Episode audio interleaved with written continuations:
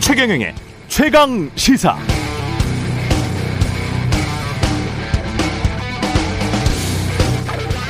네, 어제 발표된 윤석열 2차 내각 인선 가장 눈에 띄는 인물은 역시 한동훈 법무부 장관 후보자였는데요. 이와 관련해서 윤석열 당선자는 절대 파격 인사가 아니다. 이렇게 말했습니다. 이 말 이전에 같은 날 안철수 인수위 위원장 추천 인사들은 중용할 생각이 없느냐는 기자들 질문이 있었고 윤석열 당선인은 인사 원칙에 부합하면 어느 계파도 상관없다. 거기에 부합하지 않으면 안 되는 것. 원칙은 능력과 인품을 겸비해서 국민을 잘 모실 수 있는 인사. 그게 원칙이라고 했죠. 원칙적으로는 맞는 말인데 그런데 그 원칙을 아직 모르겠습니다. 능력과 인품을 겸비해서 국민을 잘 모실 수 있는 장관 후보자가 원칙. 그 원칙에 대해서 생기는 궁금증은 저는 두 가지가 있습니다. 첫 번째는 능력과 인품을 겸비해서 국민을 잘 모실 수 있는 사람들을 윤석열 당선인은 어떻게 판별할 수 있을까? 두 번째, 능력과 인품을 겸비해서 국민을 잘 모실 수 있는 사람들은 그렇다면 현재의 장관 후보자들 뿐인가? 우리나라 인구가 5천만 명 넘고요. 지구상에서 가장 학구열이 불타는 나라, 대학 졸업자 비율이 가장 높은 나라 중 하나고 아무리 적게 잡아도 각 분야 최소 수십 명, 최소 수십 명의 잠재적 경쟁 후보군 중에 딱 이 사람만이 최적의 능력과 인품을 겸비했다는 그 소신은 어떤 원칙에 근거한 것일까요? 그건 객관적 판단일까요? 아니면 주관적 믿음일까요? 정치는 결국 국민 다수를 설득해야 하는 과정인데 말입니다.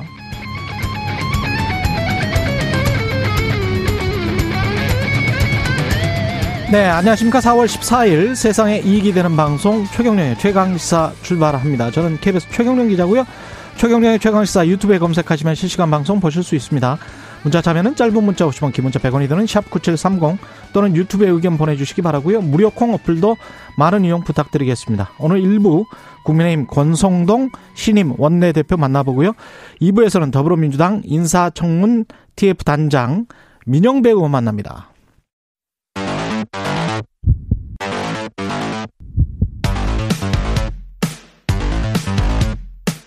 오늘 아침 가장 뜨거운 뉴스 뉴스 unboxing 네, 뉴스 unboxing 시작합니다. 민동기 기자 김민아 평론가 나와 있습니다. 안녕하십니까. 예, 안녕하세요. 40분까지 꼭 끝내야 됩니다. 권성동 원내대표 인터뷰를 해야 되기 때문에 빨리 하죠. 8개 장관 후보자 2차 인선 발표했습니다. 가장 큰 관심을 받았던 인물은 법무부 장관에 내정된 한동훈 사법연수원 부원장이었고요. 예. 그리고 교육부 장관에는 김인철 전 한국외대 총장, 외교부 장관, 통일부 장관에는 박진 권영세 국민의힘 의원이 내정이 됐습니다. 1차 2천 인선안이 모두가 발표가 됐는데 18개 부처 가운데 고용노동부와 농림축산식품부를 빼고요. 16개 부처 수장이 내정이 됐는데 한동훈 내정자에 대한 관심이 집중이 되지 않았습니까? 예. 한 내정자가 수사지휘권 행사하지 않겠다라고 얘기를 했고 더불어민주당이 추진하는 검찰 수사권 폐지에 대해서는 반대한다고 밝혔습니다. 그리고 당선자 최측근이기 때문에 수사 공정성 문제가 좀 우려가 된다 이런 질문이 나왔는데 당선자와는 서로 맹종하고 끌어주는 그렇게 밀어주는 관계가 아니다. 앞으로도 그럴 것이다 이렇게 입장을 밝혔습니다. 전반적으로 뭐 이렇게 언론들의 평가는요. 윤 당선자가 함께 일했거나 인연이 있는 인사들을 이번에도 좀 주요하게 좀 기용을 했다 이런 평가가 많은 것 같습니다. 뭐 한동훈 내정자는 물론이고 이번에 어, 또 권영세 또 외교부 장관이 있지 않습니까? 그렇죠. 뭐다 측근인 것으로 서울대 좀, 선배, 네, 법대 선배고, 있고요. 예. 그리고 행안부 장관은 검사 내정- 출신이기도 하고요. 그렇습니다. 이상민 내정자 같은 경우에도 윤 당선자와는 충암고 서울대 후배 이런 사이입니다. 그렇죠. 전반적으로 이제 인수위에서 MB계를 중용했다 이런 지적이 많았었는데 이번에도 이명박 정부 시절에 청와대 인사들이 여러 포함이 됐기 때문에 김대기 비서실장 같은 경우는 그, 그렇습니다. 그 그렇죠. 기조가 그대로 유지됐다라는 그런 평가가 많고요. 이명박 정부 때 정책실장이었습니다. 예. 1차 인선에서 서용남이라는 그런 지적이 있지 않았습니까? 그랬죠. 서울대 60대 남성. 근데 이번에도 좀 비슷했다 이런 평가가 많습니다. 음. 그러니까 논란의 인사들이 많이 이제 있다고 생각이 되는데 무엇보다도 이제 한동훈 후보자의 경우에는 예. 당연히 이제 지금 논란의 인사 아니겠습니까? 채널A 사건에서 무혐의를 받은 것도 있고 이전에 이제 아, 국정농단이라든가 조국 전 장관 수사라든가 이런 민감한 정치적으로 민감한 수사의 당사자였기 때문에 이게 이제 파격 인사일 수밖에 없는데 파격 인사 아니냐라고 물어봤는데 윤석열 당선인은 아니다라고 했습니다. 음. 충분한 능력을 갖추고 있다. 근데 그 예로 영어를 잘한다. 그다음에 최경영 기자도 영어 잘하는데. 그렇죠. 영어 하면은 또 네. 빠질 수 없는 분인데. 아니 근데 이 미국 변호사고 영어 잘한다라는 그 대목은 좀 이해를 하셔야 되는 게 검사들이 연수를 많이 가지 않습니까? 그렇죠. 일반 공무원 행정고시 본 공무원들보다 기회가 좀 꽤 많아요. 그런데 가서 어그 거기 법과대학원 들어가 가지고 그 자격증을 땁니다. 대부분은. 그래서 영어를 잘하고 뭐 미국 변호사다 이거는 그게 누구 돈이냐면 우리 세금이에요. 우리 세금으로 검사들이건 행정고시 봤던 사람들이건 뭐 판사들이건 간에 가서 연수를 하는 거거든요. 연수를 하고 거기서 이제 공부 열심히 해서 뭐 학위를 따왔거나 미국 변호사 따는 그런 상황이 있긴 있어요. 그리고 이제 의무 복무를 또 해야 됩니다. 그것 때문에 문제가 됐었던 게 이명박 전 대통령의 사위 땡땡땡 변호사가 예 거기 뭐 검사 하다가 바로 와서 삼성으로 그냥 가버렸거든요. 예 얼마 안, 있, 안 있다가 근데 이게 어떤 그 장관 후보자의 뭐 자격이 된다 이거는 예 전후 맥락상 그렇습니다. 예. 좀 그런 의문이 있고 그래서 이게 이제 예. 법무부 장관에 예. 기용할 수 있는 그런 인사가 맞느냐라는 거에 대한 근본적인 의문이 있고 음. 그다음에 이제 아무래도 최측근 인사지 않습니까? 윤석열 당선인 최측근 인사고 검찰 검사 시절부터 아무튼 굉장히 밀접한 어떤 관계에 있는 인사잖아요. 그렇다라고 하면 한동훈 이 후보자가 이제 수사지휘권 장관이 되더라도 수사지휘권을 이제 이 발동하지 않겠다 라고 얘기했지만 그게 큰 의미가 있는가? 윤석열 대통령, 한동훈 법무부 장관, 그다음에 검찰총장이 누가 될지 모르지만 이런 이제 관계라고 하면은 이게 의미가 있냐 이런 지적이 나오고 있습니다. 이게 이 얘기가 더 이제 부각되는 이유가 뭐냐면 장재원 당선인 비서실장이 이 문제에 대해서 SNS에 이렇게 썼어요. 어, 칼을 빼앗고 펜을 쥐어준 것이다. 왜냐하면 하- 그동안 이제 민주당도 그렇고 이 주변에서 우려했던 거는 한동훈 검사가 이제 윤석열 정권에서 요직에 임명이 되- 돼서 이게 이 민감한 수사들을 막 하기 시작하면 보복 수사다 이런 논란이 커질 것인데 어쨌든 하여튼 그 수사 일선에서는 빠지는 것이고 검사가 아닌 거지 않습니까? 검사 일을 하지 않는 거지 않습니까? 법무부 장관이 되면은 그러니까 이런 방법으로 나름 묘수를 택한 거 아니냐 이런 이런 식의 설명을 지금 하고 있는 거거든요. 하지만 그게 이제 의미가 있는 거냐에 대해서 예를 들면 일부 언론의 경우에는 검찰 직할 체제가 이제 되는 거다. 뭐 이렇게도 해석을 하고 있는데 어쨌든 그런 우려를 또 털어내야 되는 것이고요. 그 여기에 더해서 정치적으로도 상당히 논란이 커질 수밖에 없는 게 검수한 박 막 하고 있는데 한동훈 이 후보자를 지명을 했기 때문에 수사권 폐지 이야기하고 있는데 수사권 폐지에 반대한다 그러면서 법무부 장관 취임 그렇죠. 후보자 취임 일성이 취임은 아직 안 했지만 그렇죠. 내정되자마자 그 이야기를 한 거죠. 더더욱 강대강 대치가 이어질 수밖에 없고 음. 그런 부분에서 이제 이 인사로 얻을 수 있는 효과는 뭐냐 이런 의문이 커지고 있고요. 그 다음에 저는 그 생각도 좀 했습니다. 이거는 저의 이제 순수한 평론가의 어떤 혼자만의 생각일 수 있는데 예. 한동훈 검사 인사청문회가 난리가 나지 않겠습니까? 난리가 나겠죠. 민주당이 어떻게 해서든지 간에 이제 어, 낙마시키겠다고 이제 벼를 것인데 그 혐의 없음도 사실은 비밀번호를 못 풀어서 지금 혐의가 없다는 거 아니에요? 그러니까 채널A 사건에서 예. 그 포렌식 문제 뭐 이런 것부터 시작해서 음. 검찰 수사를 한 거에 대해서 다 올라올 거예요. 국정농단, 조국 전 장관, 채널A 다 얘기할 거예요. 그러면 예. 그러면 다시 또 이제 검찰 얘기하는 건데 이 한동훈 후보자가 어제도 느끼셨을지 모르지만 말을 하면 또 한마디도 안 지는 스타일입니다. 그렇죠. 그 자리에서 굉장히 세게 나를 세워서 얘기를 할 거예요. 그러면 제가 볼 때는 이 상황 자체가 음. 어, 한동훈 이 후보자의 의사가 어떻든지 간에 정계 입문의 문이 열릴 수 있다. 그것까지 고려해 가지고 이 상황을 볼 필요가 있다는 생각을 저는 이제 했습니다. 근데 인사 검증 기준에 관해서 저도 참 계속 고민인데요. 그 언론의 기준은 뭔지 제가 좀 묻고 싶어요. 왜냐하면 2019년 8월 10일에 조선일보 같은 경우에 당시에 누가 임명됐는 줄 아시죠? 조국 법무부 장관이 임명됐고 문재인 대통령과 조국 법무부 장관의 친분 관계는 사람들이 다 알고 있었고요. 그런 상황에서 뭐라고 했냐면 일방 통행 코드 인사라는 이야기를 했어요. 그리고 검찰과 그때 이제 한상혁 방, 방송통신위원장도 임명됐습니다. 그래서 네.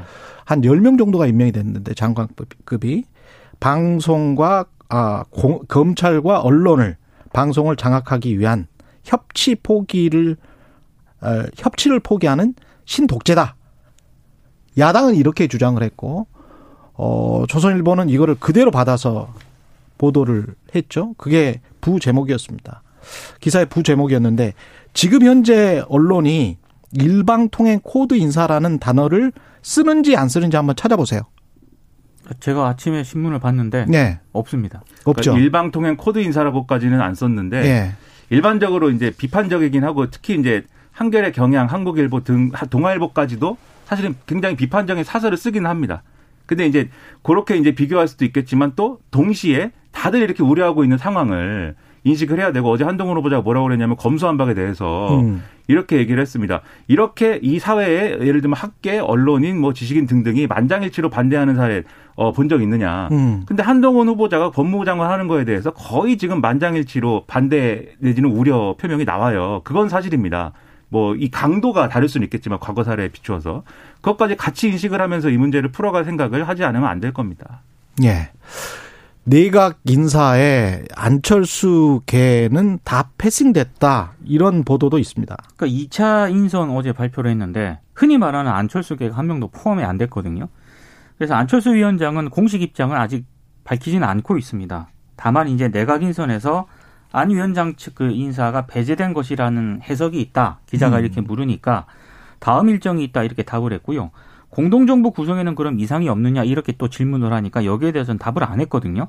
근데 좀 이상 기류가 좀 나오고 있는 게 어제 만찬이 예정이 돼 있었습니다. 윤 당, 당선자와 그리고 이, 이 만찬에는 이준석 국민의힘 대표하고 장재원 당선인 비서실장도 참석하는 그런 자리였는데 어제 불참했다라고 하고요. 안 위원장 측 인사가 오늘 조선일보와 인터뷰를 했던데 이렇게 얘기를 하더라고요. 2차 조각 인선안이 발표되기 전까지 당선자 측으로부터 어떤 인사안도 전달을 받지 못했다.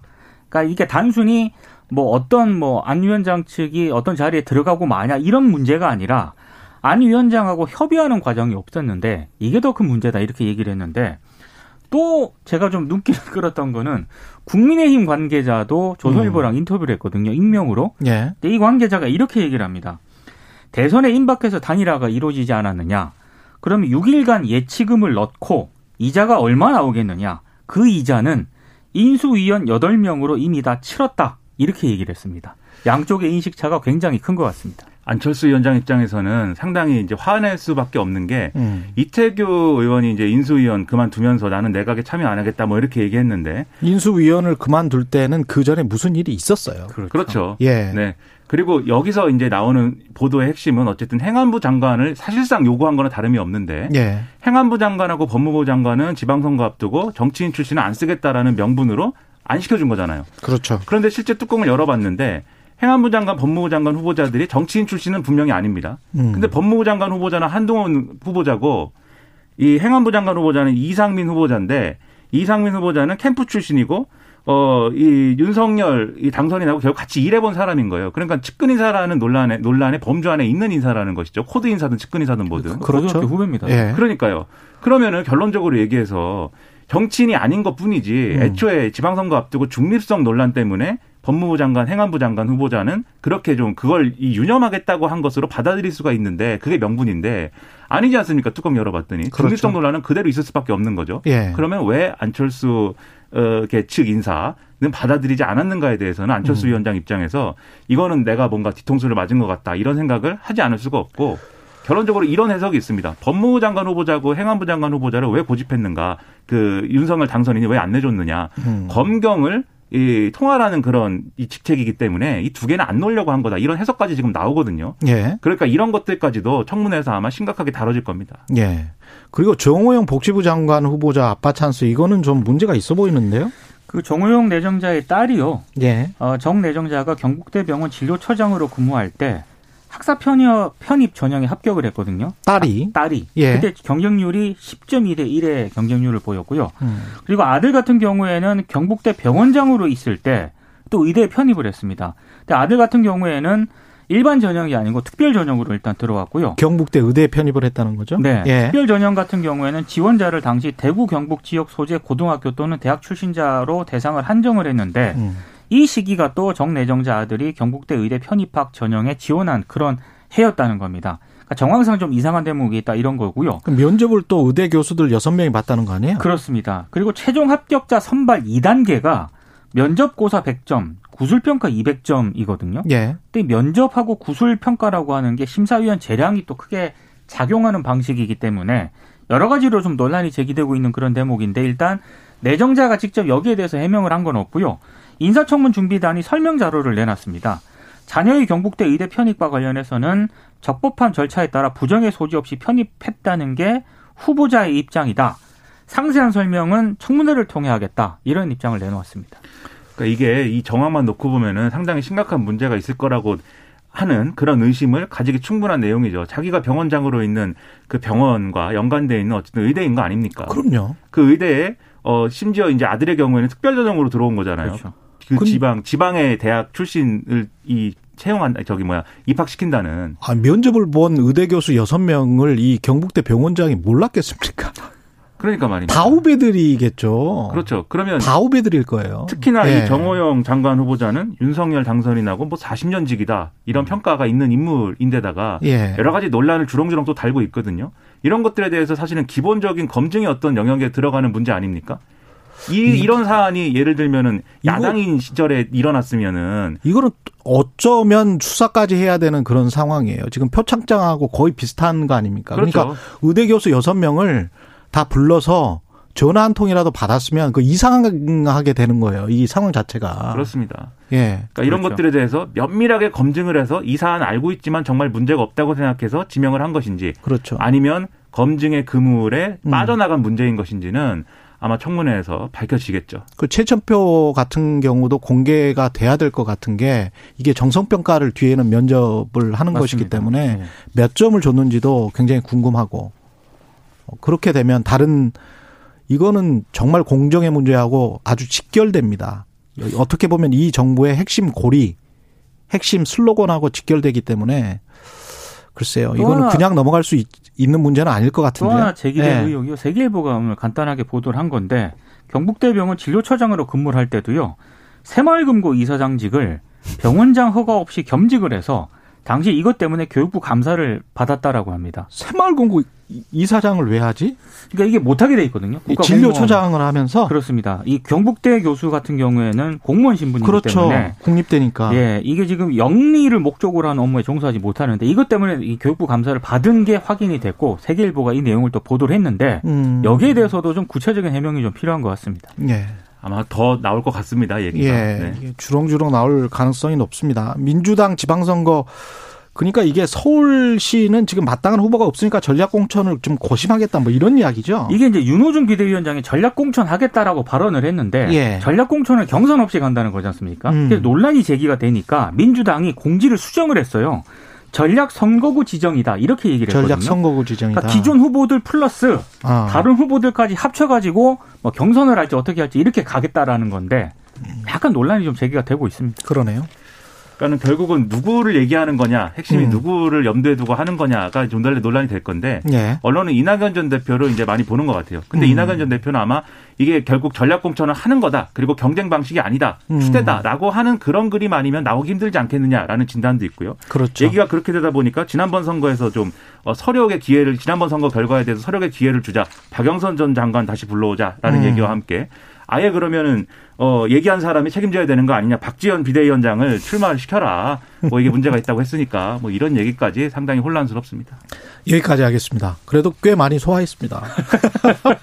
아직 40분도 안 됐는데 예. 너무 빨리 끝냅니다. 예, 뉴스 unboxing. 탄압당하고 있어요. 예, 뉴스 unboxing 민동기 기자, 예, 김미나 평론가였습니다. 고맙습니다. 고맙습니다. KBS 1라디오 최경영의 최강사 듣고 계신 지금 시각 7시 39분입니다.